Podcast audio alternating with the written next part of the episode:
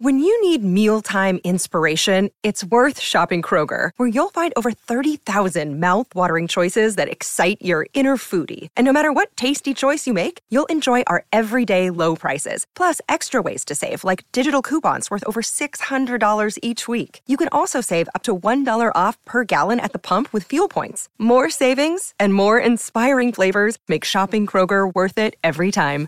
Kroger, fresh for everyone. Fuel restrictions apply. Welcome to the New Books Network. American life these days is characterized by polarization, separation, worldviews so mutually oppositional they've been compared to pre Civil War days. Today's guest shares his insights into the fundamental ideas that characterize and have historically characterized the American schism. Hello, everyone and welcome to the podcast. I'm Renee Garfinkel, your host on the New Books Network with the Van Leer Jerusalem series on ideas. I'm pleased to welcome Seth David Radwell to the show today to talk about his important book, American Schism How the Two Enlightenments Hold the Secret to Healing Our Nation. Seth David Radwell holds a master's degree in public policy from the Kennedy School of Government at Harvard University an internationally known business executive, Radwell has served as president of eScholastic, the digital arm of the global children's publishing and education company, and as president of Bookspan Bertelsmann, where he developed book clubs for diverse readership. Seth David Radwell, welcome to the podcast. Well, thank you, Renee. It's it's such a pleasure to be here with you this morning. Before we get to your book, tell us a little about yourself. Who or what were some of the significant influences on your own intellectual development? Well, most of my professional career has been in business uh, as running and building consumer brands, first in publishing and then in consumer products. I was most recently CEO of a large uh, acne brand in the US, the biggest one in, this, in the States and during those uh, those different experiences i had wonderful chances to build teams and companies and i focused i was a specialist in marketing. But at the same time i've always had since my harvard days i've always had this deep interest in political discourse and the public policy arena. And as a consequence of that interest i've been a, an avid reader of nonfiction especially history uh, philosophy, uh, intellectual ideas, th- those types of topics. And it was only w- with that background of, of, of fascination in these areas, it was only a couple of years ago when I noticed how poorly uh, the public discourse had become. In fact, I, my, in my view, the entire political debate had collapsed and I decided to then uh, stop what I was doing professionally uh, to focus on on this project, American Schism.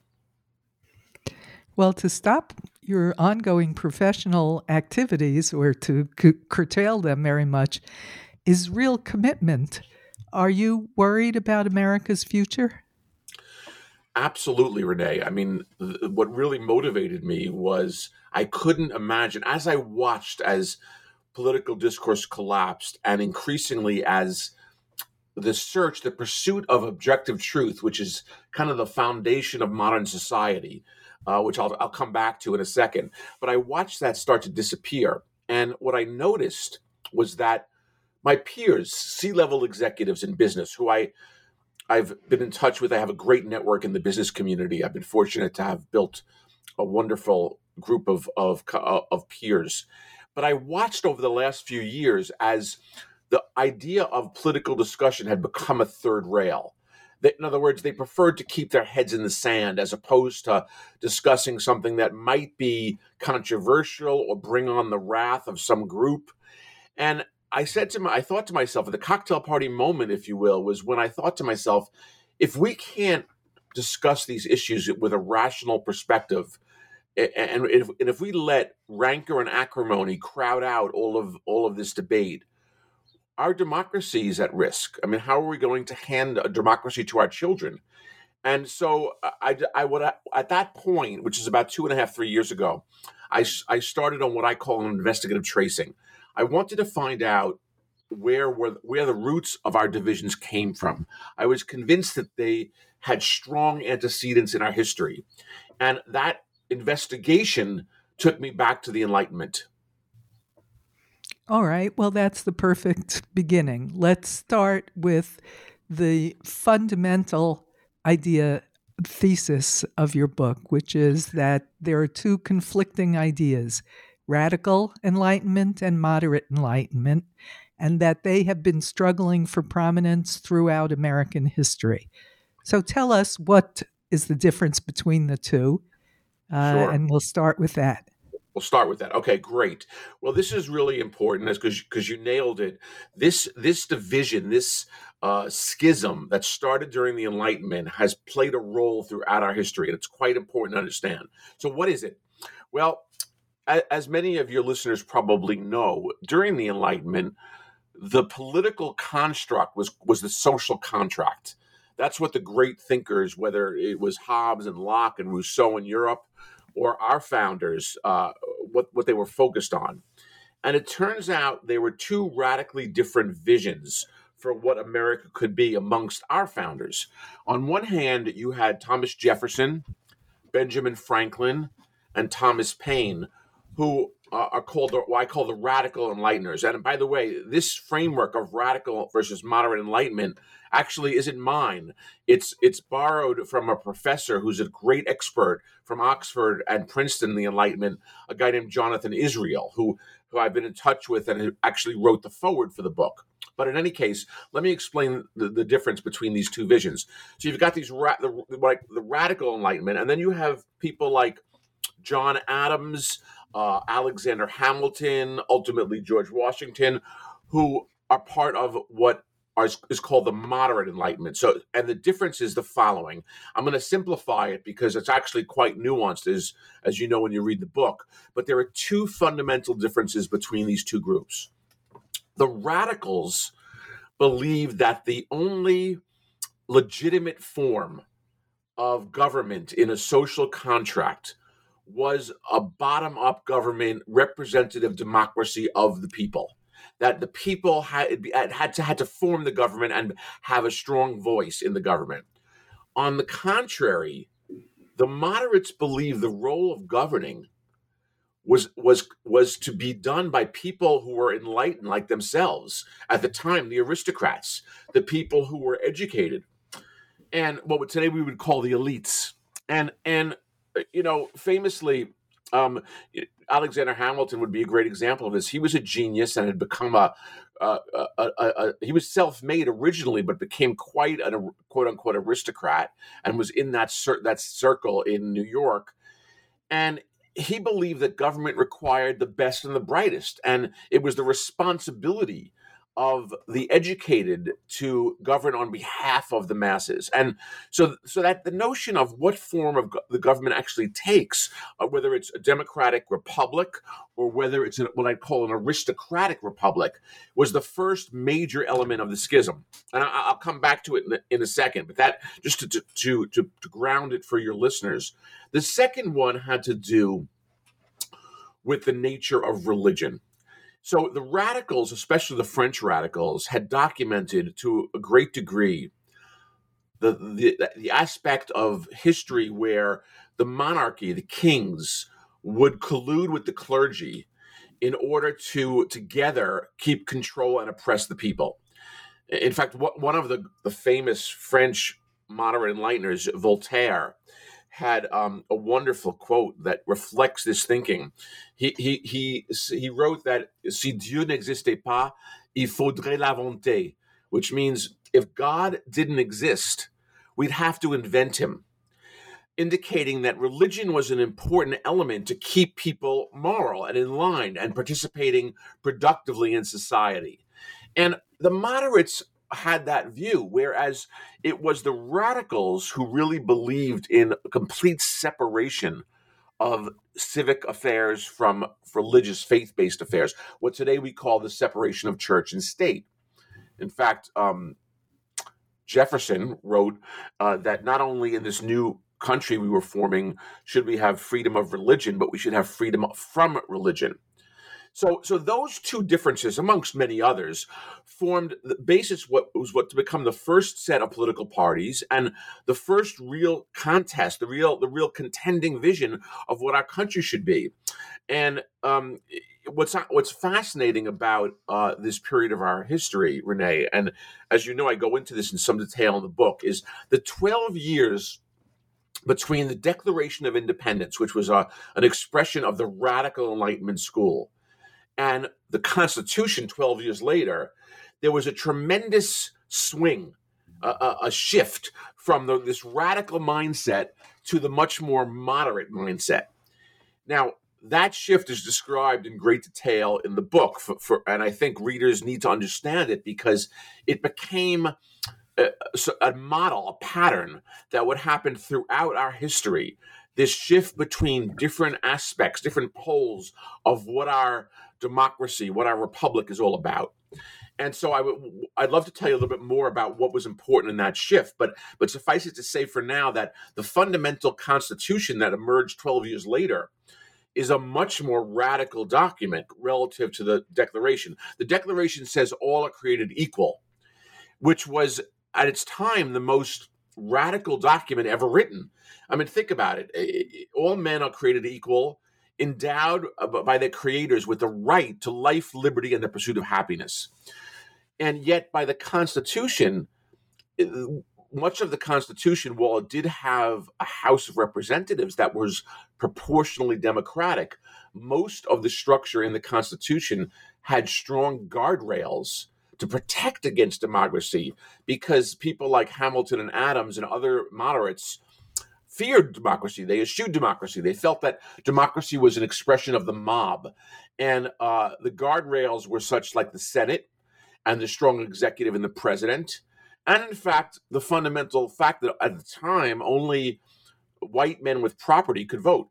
So the Constitution was much more of a radical I'm sorry, of a moderate, of a moderate enlightenment right.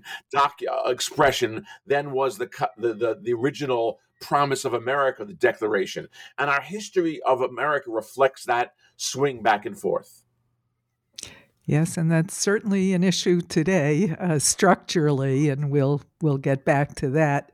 Yes, uh, but but first, talk a little bit about how these two forms of enlightenment are integrated into today's tribal, identity-based uh, arguments and animus. Right.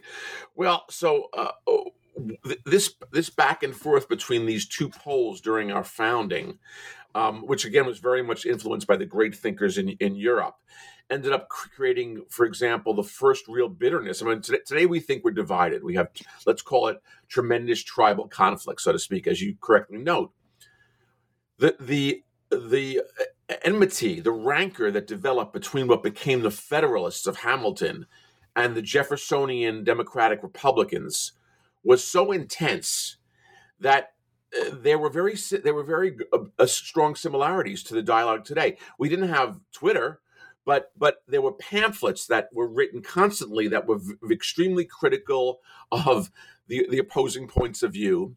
And there was a lot of what we today would call yellow journalism, things reported that were based on half truths or ex- exaggerated ideas. So it, in some ways, it was very similar to what we see today. And what the book American Schism shows, Renee, is that over the course of our history, we've always had strong disagreements about policy issues. And that it's usually that, that that's healthy, that's normal, and it's important for an open society. But it's when that debate became uh, filled with uh, uh, unreason, with rancor, with acrimony, with hate, or with with emo- overly emotional content. That's when we had trouble, like the Civil War. So, in other words, there's an always ba- a balance in this debate, uh, a balance of elements that are based on reason and empirical observation, what we call facts or truths, as well as emotions. There's always a balance, but but it gets out of whack sometimes, and it certainly got out of whack in some periods of time during the founding period, And I would argue, as I do in the book, that it's out of whack today. We have today that we, we've abandoned uh, rational uh, ideas in our debate and we focus on these emotional triggers, which is entirely counterproductive. I'll come back to that. But but to answer your question, this pattern is very important to understand, and I and I believe that um, you know, why is the book so focused on the Enlightenment? Well, the Enlightenment, it's important for your listeners who may be not as familiar with history to understand, is really the framework for the entire modern society. I mean, as as a as a way of thinking about it, sometimes I, I when I give talks to students, I say that if you measure prosperity in society from any objective measure, let's take life expectancy. 200 years ago, life expectancy across, across the glo- globe was 30 years. Today, as we know, it's over 70 years. 200 years ago, four fifths of the world, the population, lived in extreme poverty. Today, about one fifth of the world lives in that same level of poverty. So, my point being is the, the, the modern framework that, that was birthed during the Enlightenment ended up creating tremendous prosperity because of its focus on two things empirical observation and reason. And yet, one of the, the, the motivations for me writing this book was that I feel that those are at risk today, where many are willing to throw that away in the name of some faith or some cult or some uh, uh, uh, in group that they feel very good to be part of and enjoy attacking an out group. That that tribal nature is threatening what is in fact the modern structure of the scientific method and reasoned debate that have served us so well. Well, it goes very deep, doesn't it? Because you use the word modern to uh, talk about the Enlightenment and the time after that. Right. But we are postmodernists today. And yes. truth is uh, much less agreed upon and, and, in fact, even valued. Everyone is entitled to have his or her or their own truth. And instead of um, facts and history, we have narrative. So correct. Yes.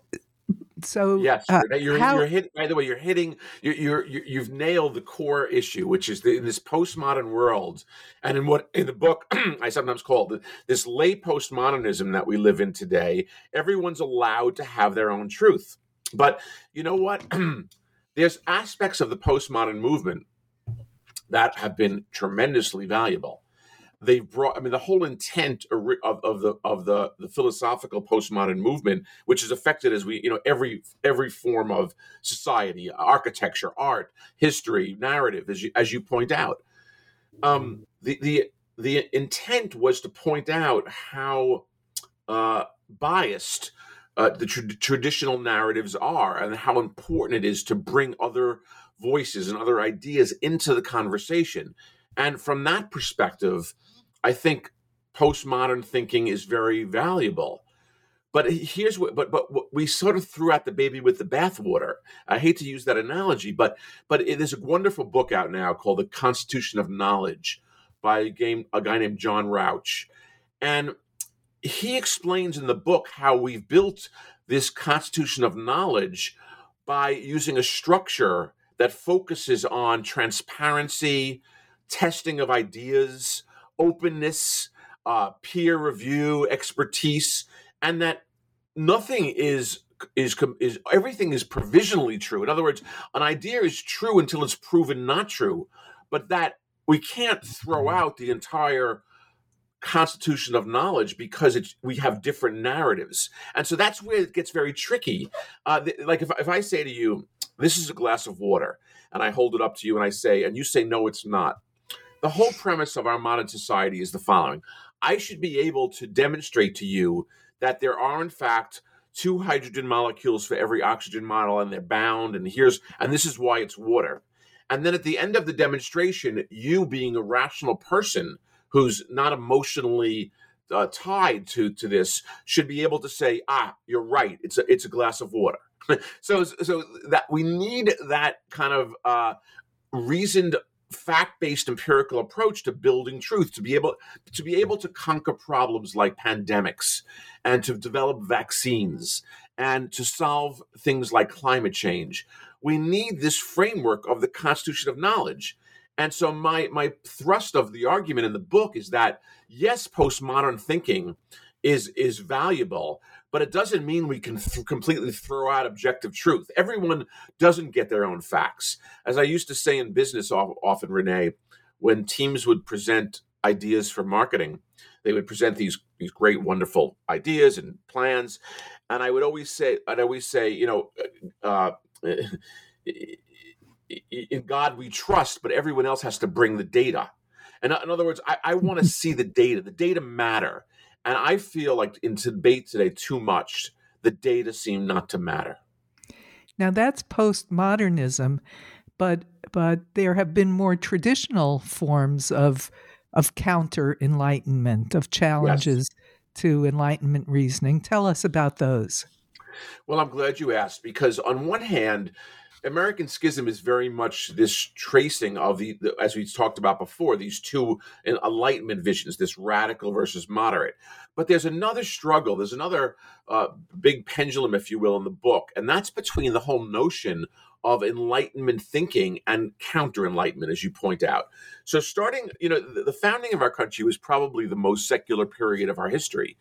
Uh, soon after, there was a period called the Second Great Awakening which was a very important movement in many ways. I mean, it really was uh, a religious revival, but in many so it brought faith back into the uh, into the conversation and and on the front burner, if you will.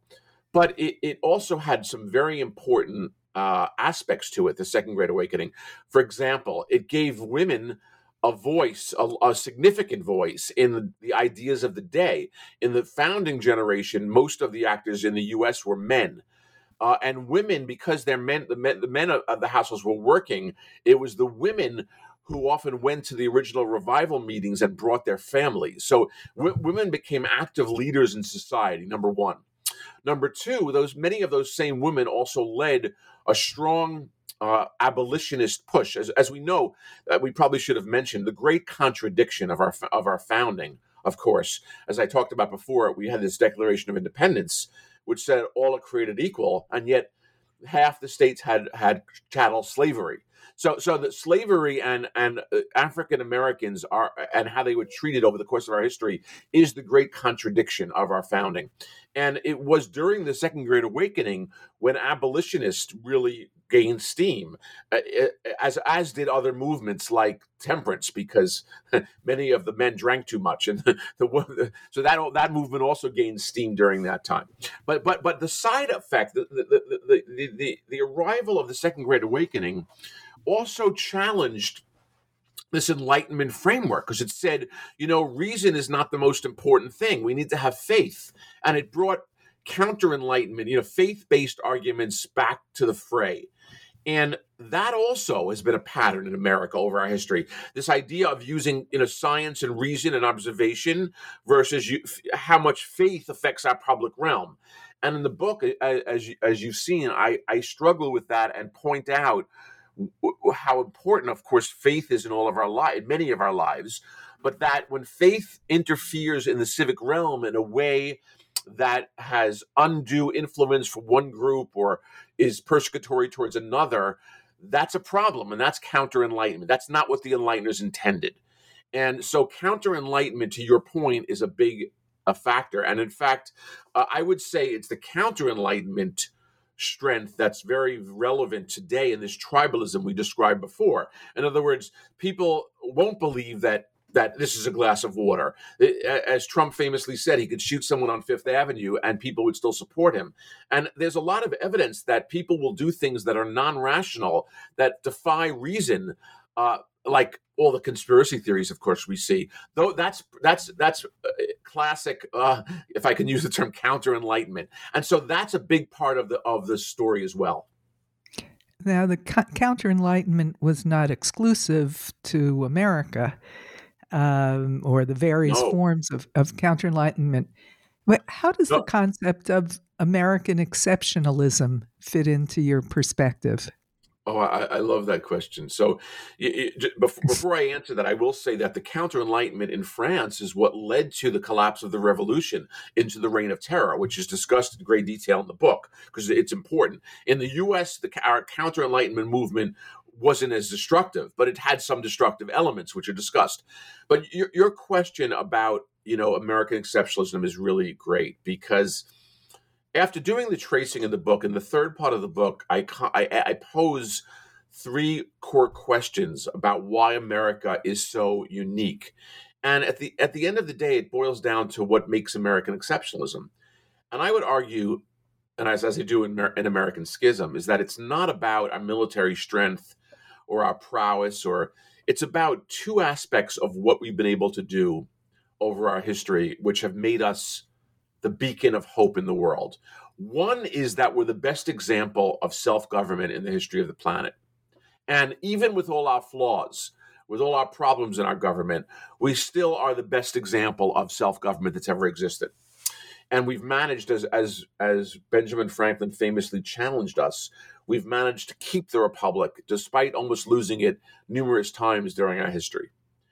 And the, the second reason that makes America, America exceptional, in my view, is we've had a model of meritocracy, which means that you didn't have to be noble, you didn't have to be of noble birth to be successful. That based on hard work and, and ingenuity and our own personal development, we could create a, a wonderful life that model of of uh, anyone can make it here, so to speak, uh, which I I think is grounded in our, in our model of meritocracy. That is also what makes America exceptional, what makes us the envy of the world, and precisely as I said before, it's I feel like if we lose those two things, we'll lose American exceptionalism, and I fear that the last couple of years it seems that we are. Well, when when you mention the uh, Declaration of Independence uh, asserting that uh, humans are all equal, uh, yes. all, all, men are created equal, we we won't get into the female side of the equation. Um, yes. But, but that what what they meant, we believe, is equality before the law. That's correct. Equality. Correct. And but, by the way, in the book, I point out that in fact Jefferson's notion, as as is becomes evident from his notes and all that went into writing the Declaration, and of course this is debated by Jeffersonian scholars to this day. He, but I assert that he he he meant all people not only men and women, but African Americans. I believe he, he, he, he fundamentally believed they were created equal, despite the contradiction of him being a slave owner personally. And that's discussed in some length, and many Jeffersonian scholars have discussed that for their whole careers. But, but, but yes, that was where we started out in the Declaration.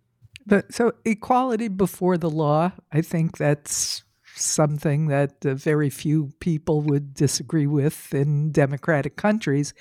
But that concept has morphed into equity, egalitarianism, and you write about equality of voice. Right. So, what what's the difference? How, what what are all these equal terms? So I'm, I'm glad you, you brought that up. That's a big part of, of the third part of the book is explaining this. So, equal, what, what did the, and I think uh, from my perspective, the, the, the great contribution of the French enlighteners, people like Diderot and and Holbach and and, uh, and many of them, Condorcet, who wrote the original French Constitution in 1792, as well as the Declaration of Rights of Man their contribution was really defining this equality more specifically. So, of course, the Declaration of Independence did one very uh, important thing that, that was maybe the, the, the most important. It, Jefferson replaced the word property that meant in, in Locke's John Locke, the British philosopher's original foundation, and in much of the Scottish Enlightenment. The idea was that the inalienable rights that men uh, had in a social contract were life, liberty, and property. And property at the time was quite interesting because it was who had property. Well, the wealthy had property. The aristocrats had property. Most most people, the masses, didn't have property.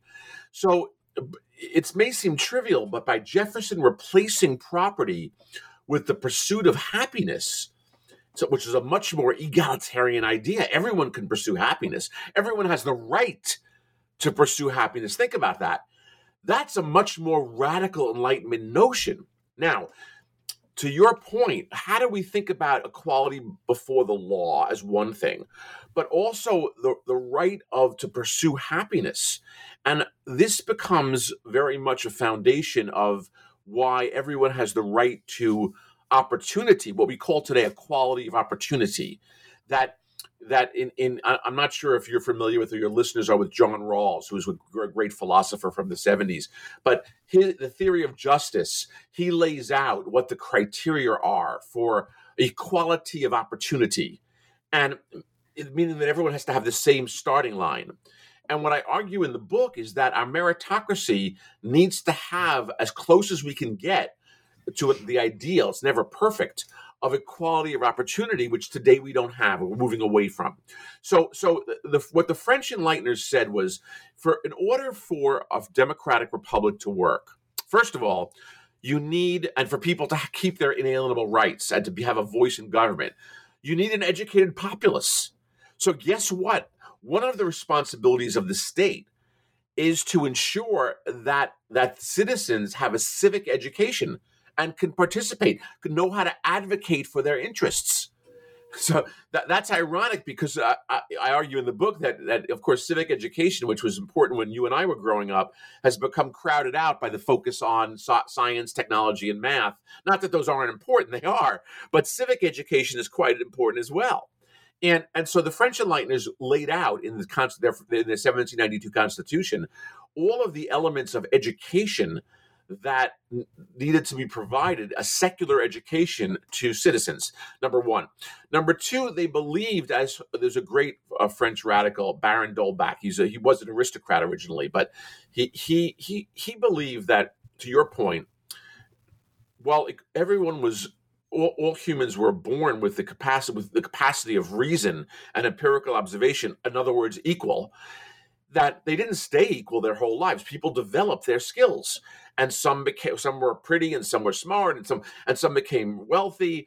And uh, but the, the whole purpose of the of the social contract was to ensure that if you didn't have enough, if you couldn't succeed in society as a self as an independent being, the state helped you. That there was a safe, what we call today a safety net, and mm-hmm. that in fact the goal was to try to get everyone uh, able to pursue as best as they could their innate abilities to develop those. That was the role of the state. My point being is that I think there's a very clear uh, discussion of what equality means in, in its different aspects in the book. And I think that's very important for us to understand. It's about equality before the law. But, but I think the French enlighteners argued, as did others, that it was also about equality of opportunity and and that's part of what I des- I describe when I talk about a meritocracy. Yeah, mer- meritocracy is being challenged now as well. Um, egalitarian societies. Now, is that, in your view, the same as e- a, a form of equality? Yes. Um, so this is it's a great question. Get, absolutely, meritocracies are, are, being challenged. There there have been books that have been written about how our meritocratic model is is is no is has failed. So I, I differ, differentiate between two things, which I think it's a useful uh, framework.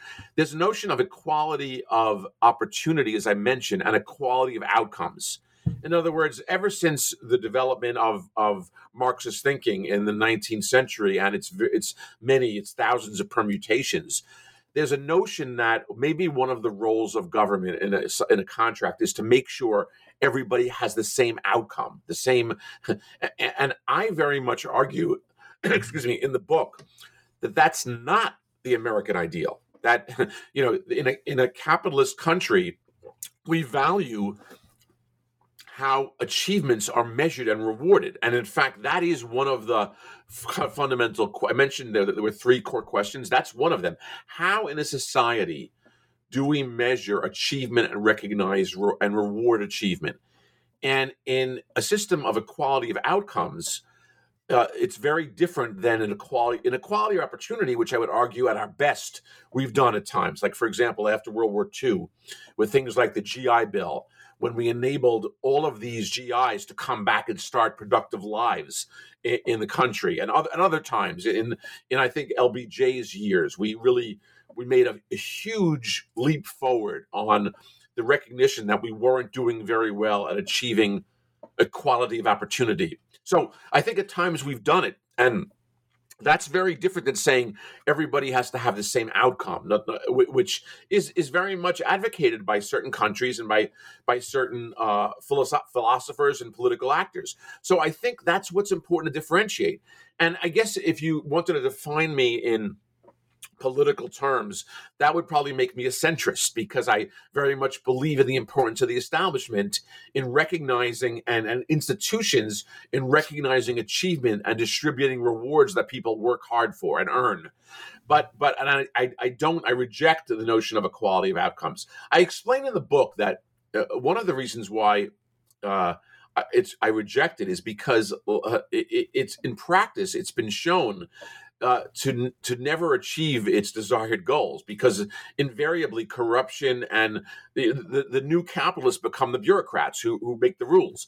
And so there's as Winston Churchill famously said and, and you know I, I, could not couldn't have said it better you know democracy is the worst form of government except that every other one is is you know it's better than any other form that we've found.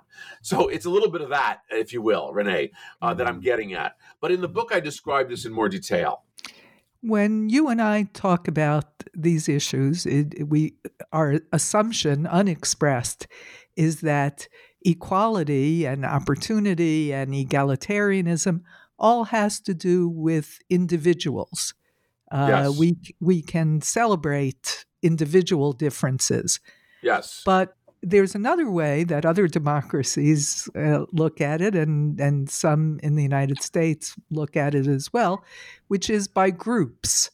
Yeah. So that if group X has Y level of uh, income, let's say, or right. uh, educational achievement, that compared with group Y that's doing better or worse m- means or is interpreted to mean it's it's more or less fair, more or less equal. What do you mm. think mm-hmm. about that?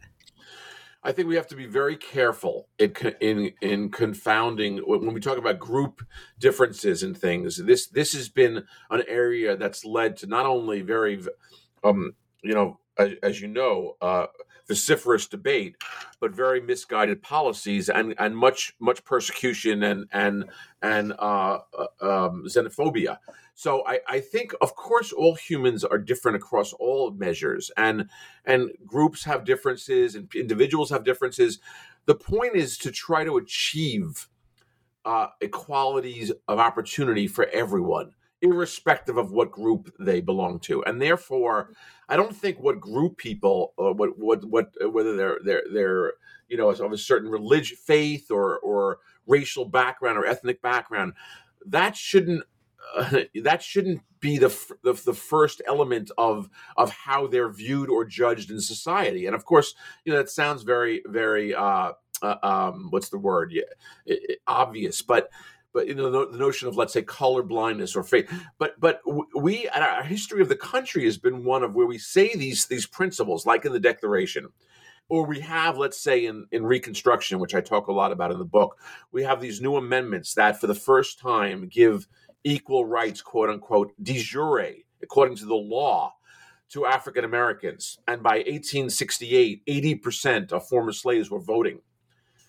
Uh, but but that's that's far from the end of the story because we know that de jure and de facto are different things. So uh, after Reconstruction fails, ten years later, by 1878, and the Ku Klux Klan is going rampant, and there are new codes that with the precursor of Jim Crow laws are instituted.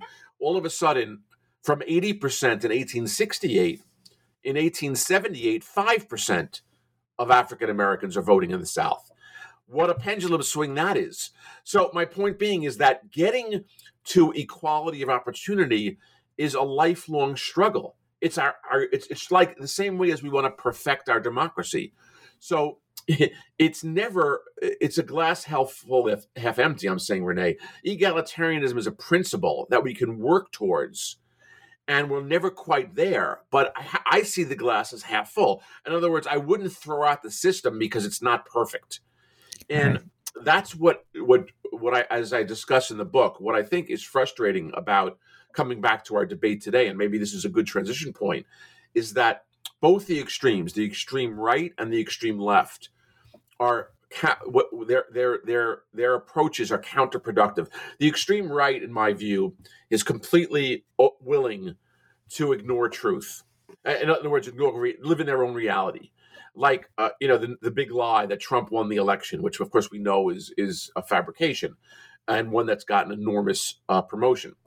On, on the left, there, there's this notion, which is sometimes called cancel culture, or, uh, of uh, uh, basically of shaming people for for not having or being self-righteous about uh, Uh, not having correct political views and and and, that, and thus forcing people to be silent i mean it's happening in universities it's, it's written my argument in the book is that 70% of americans according to my research are part of what i call the frustrated majority meaning that they believe that neither of these extremes represent their views and but yet their views are being crowded out because of the nature of media emphasizing these extremes.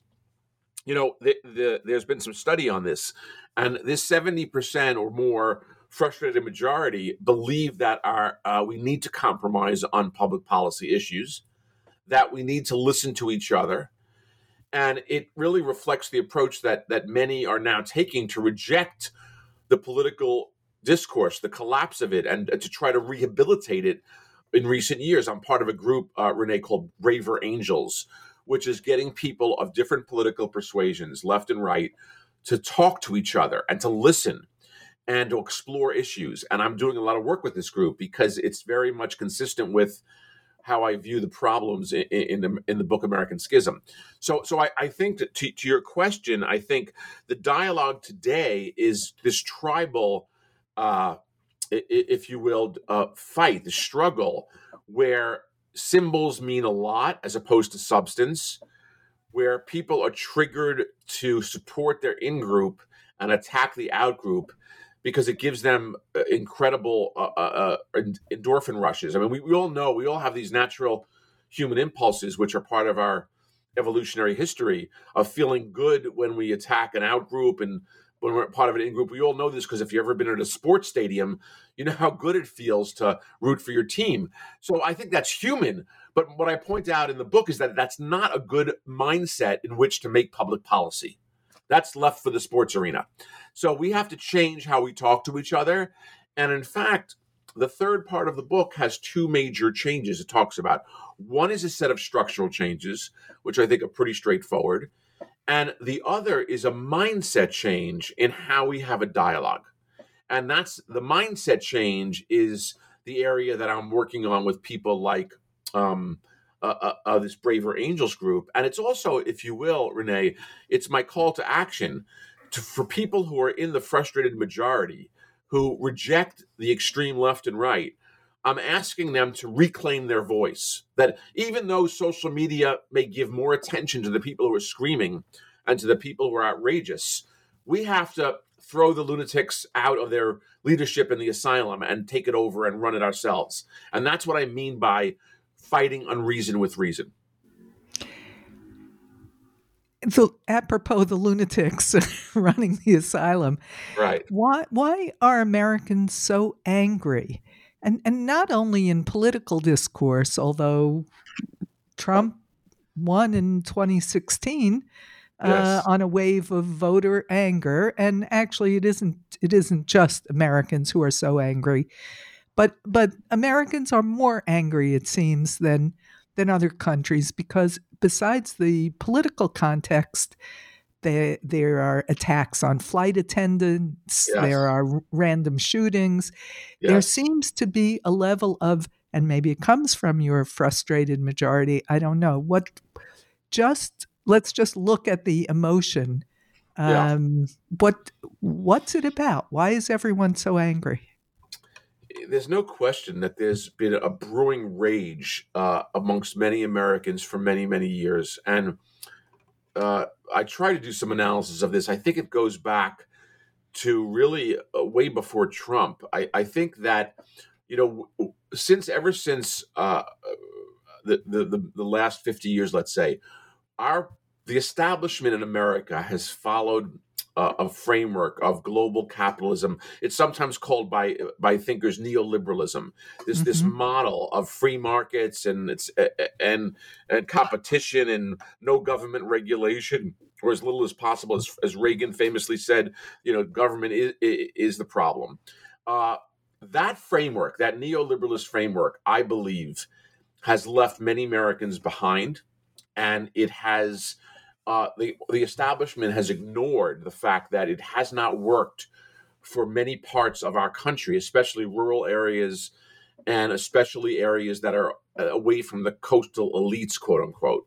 And the reason why it hasn't worked is because the model. I mean, so, for example, the, there are in small town, many small towns today, and I discuss this in in the book. Uh, parent, kid, adults whose parents, by the way, were laid off in the first wave of manufacturing outsourcing back in the 80s the, you know and already started those those small rural areas often started suffering. Today uh, those communities have been devastated and uh, they their many of the churches have moved away. Their their all of their civic activities like their fourth of july parade and all, what's what created the community the community elements uh, have eroded and a lot of this is economic because I think the establishment has shown disdain towards uh, this part of America for quite a long time. And I, when I say establishment, I mean both Republicans and Democrats. I mean, you know, as much as Hillary Clinton dis- discussed the deplorables, you know, Mitt Romney, Mitt Romney talked about the takers.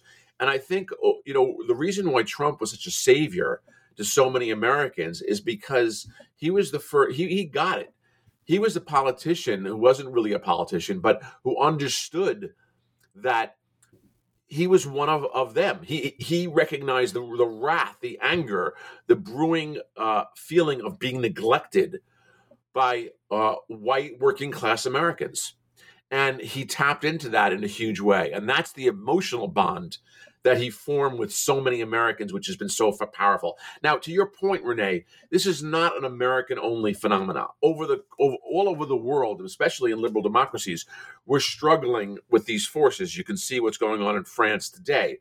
Um, much of the world is moving towards a, a different form of, of government. Autocracy is the model that seems to be working well. When I say well, I put that in air quotes. Uh, mm-hmm. Whether it's Xi's China or Putin's Russia or Erdogan in Turkey. This notion of autocracy is easier. And one of the things that needs to be discussed, and I do so in American Schism, is why do we want a democracy in the first place? And uh, why is that important? And I argue that democracy is, uh, I, hate, I hate to use this term, but it's a, an epistemologically superior form of government. And what that means is epistemology is how we gain knowledge. And in an autocracy, edicts are handed down by the autocrat and people follow them or face the consequences. The whole concept of democracy is that we talk to each other and listen and learn and, and understand different perspectives and together come to a compromise solution. That's the model that Danielle Allen from Harvard talks in such eloquence about in much of her work, which is cited in, in my book. What does it mean to have a democracy? And, and how do we do that? And why is it a better form of government? And why should we strive to, to, to, have that? In one way i believe this is the challenge of our time renee. If, if the 20th century to some degree can be characterized by a struggle between the, our open form of society in america with other forms of repressive society such as uh, fascism nazism communism that was very much the struggle of the 20th century I think the struggle so far of the 21st century seems to be between that same form of open society and a model of autocracy that's not an illiberal society, as the model in Hungary is, where people cannot say whatever they want. There is not freedom of the press. There's a government led narrative by the autocrat that keeps people in line. and and that is becoming the model. I mean, it's it's very tricky in Xi's China. One could argue that from a utilitarian perspective, if we looked at you know one of the great utilitarian philosophers, or John Stuart Mill, or more Chinese today are better off than they were 30 years ago by far. There's a huge Chinese middle class. Um, so there's been a tremendous prosperity for many people in China, but it's still a repressive regime, I would argue. Oh, for sure. Yeah. Yeah. And and all those countries you mentioned, uh, uh, the other ones, Russia, Turkey, Hungary, they're not right. really doing that great from a utilitarian yeah. point of view either. Or but, Brazil, but, another example. Yeah. It, right. Is there a country that you look toward that is getting democracy better, if, if well, not perfectly, but yeah. yeah. nobody's getting it perfectly, but I think you, you, Western Europe is doing better in some ways, even with all their problems. I mean, I think there are things we have to fix. Like, uh, for example, um, it's clear to me that, and I think to many Americans in the frustrated majority, that our political establishment, our political industry is broken.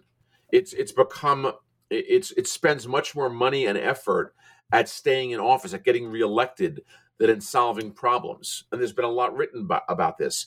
So I think it has to ch- be changed. I mean, you know, our founders intended for the Constitution to be malleable, to change over time with every generation.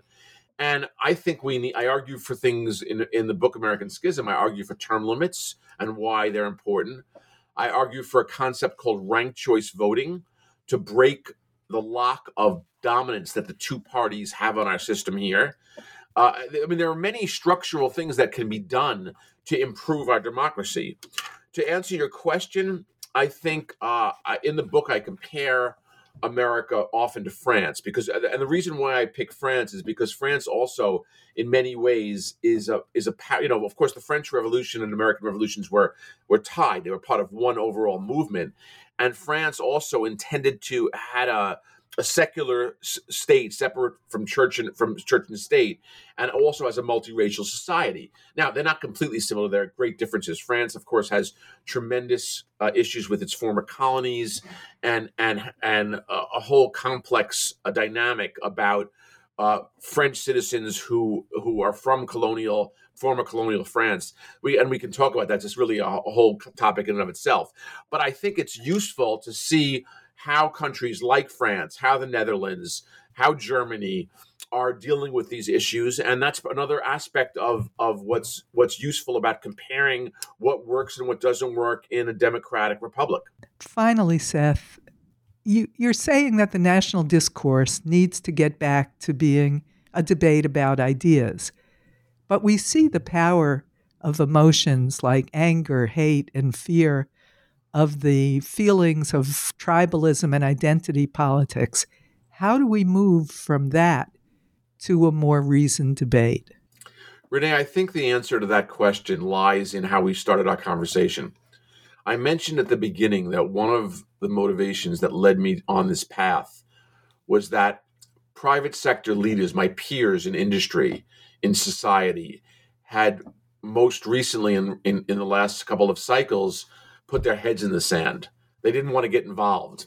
And I think it's those people, people in the frustrated majority, who are the key to taking back the conversation, wrestling it back from the the extremes and re-establishing, rehabilitating a conversation based on ideas, based on respect, based on uh, empirical observation and, and and reason. So that's this campaign called Fight Unreason with Reason, and I'm uh, actively promoting it so that people who are in the in this frustrated majority can cannot be silent. So I think it's only going to get better if we we meaning the the, the 70% frustrated majority take back the conversation and reject out of hand the types of tactics that are used in often on Twitter and in social media today, which is uh, insults, personal ad hominem attacks, uh, debate that does not use facts, that that distorts ideas, and that doesn't listen.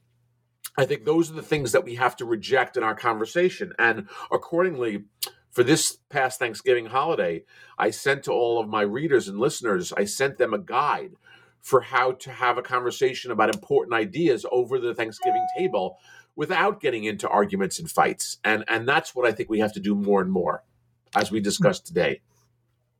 It's a great idea and uh, more power to you and it's really to us. We we all have to be involved in it and uh, you're setting a good example.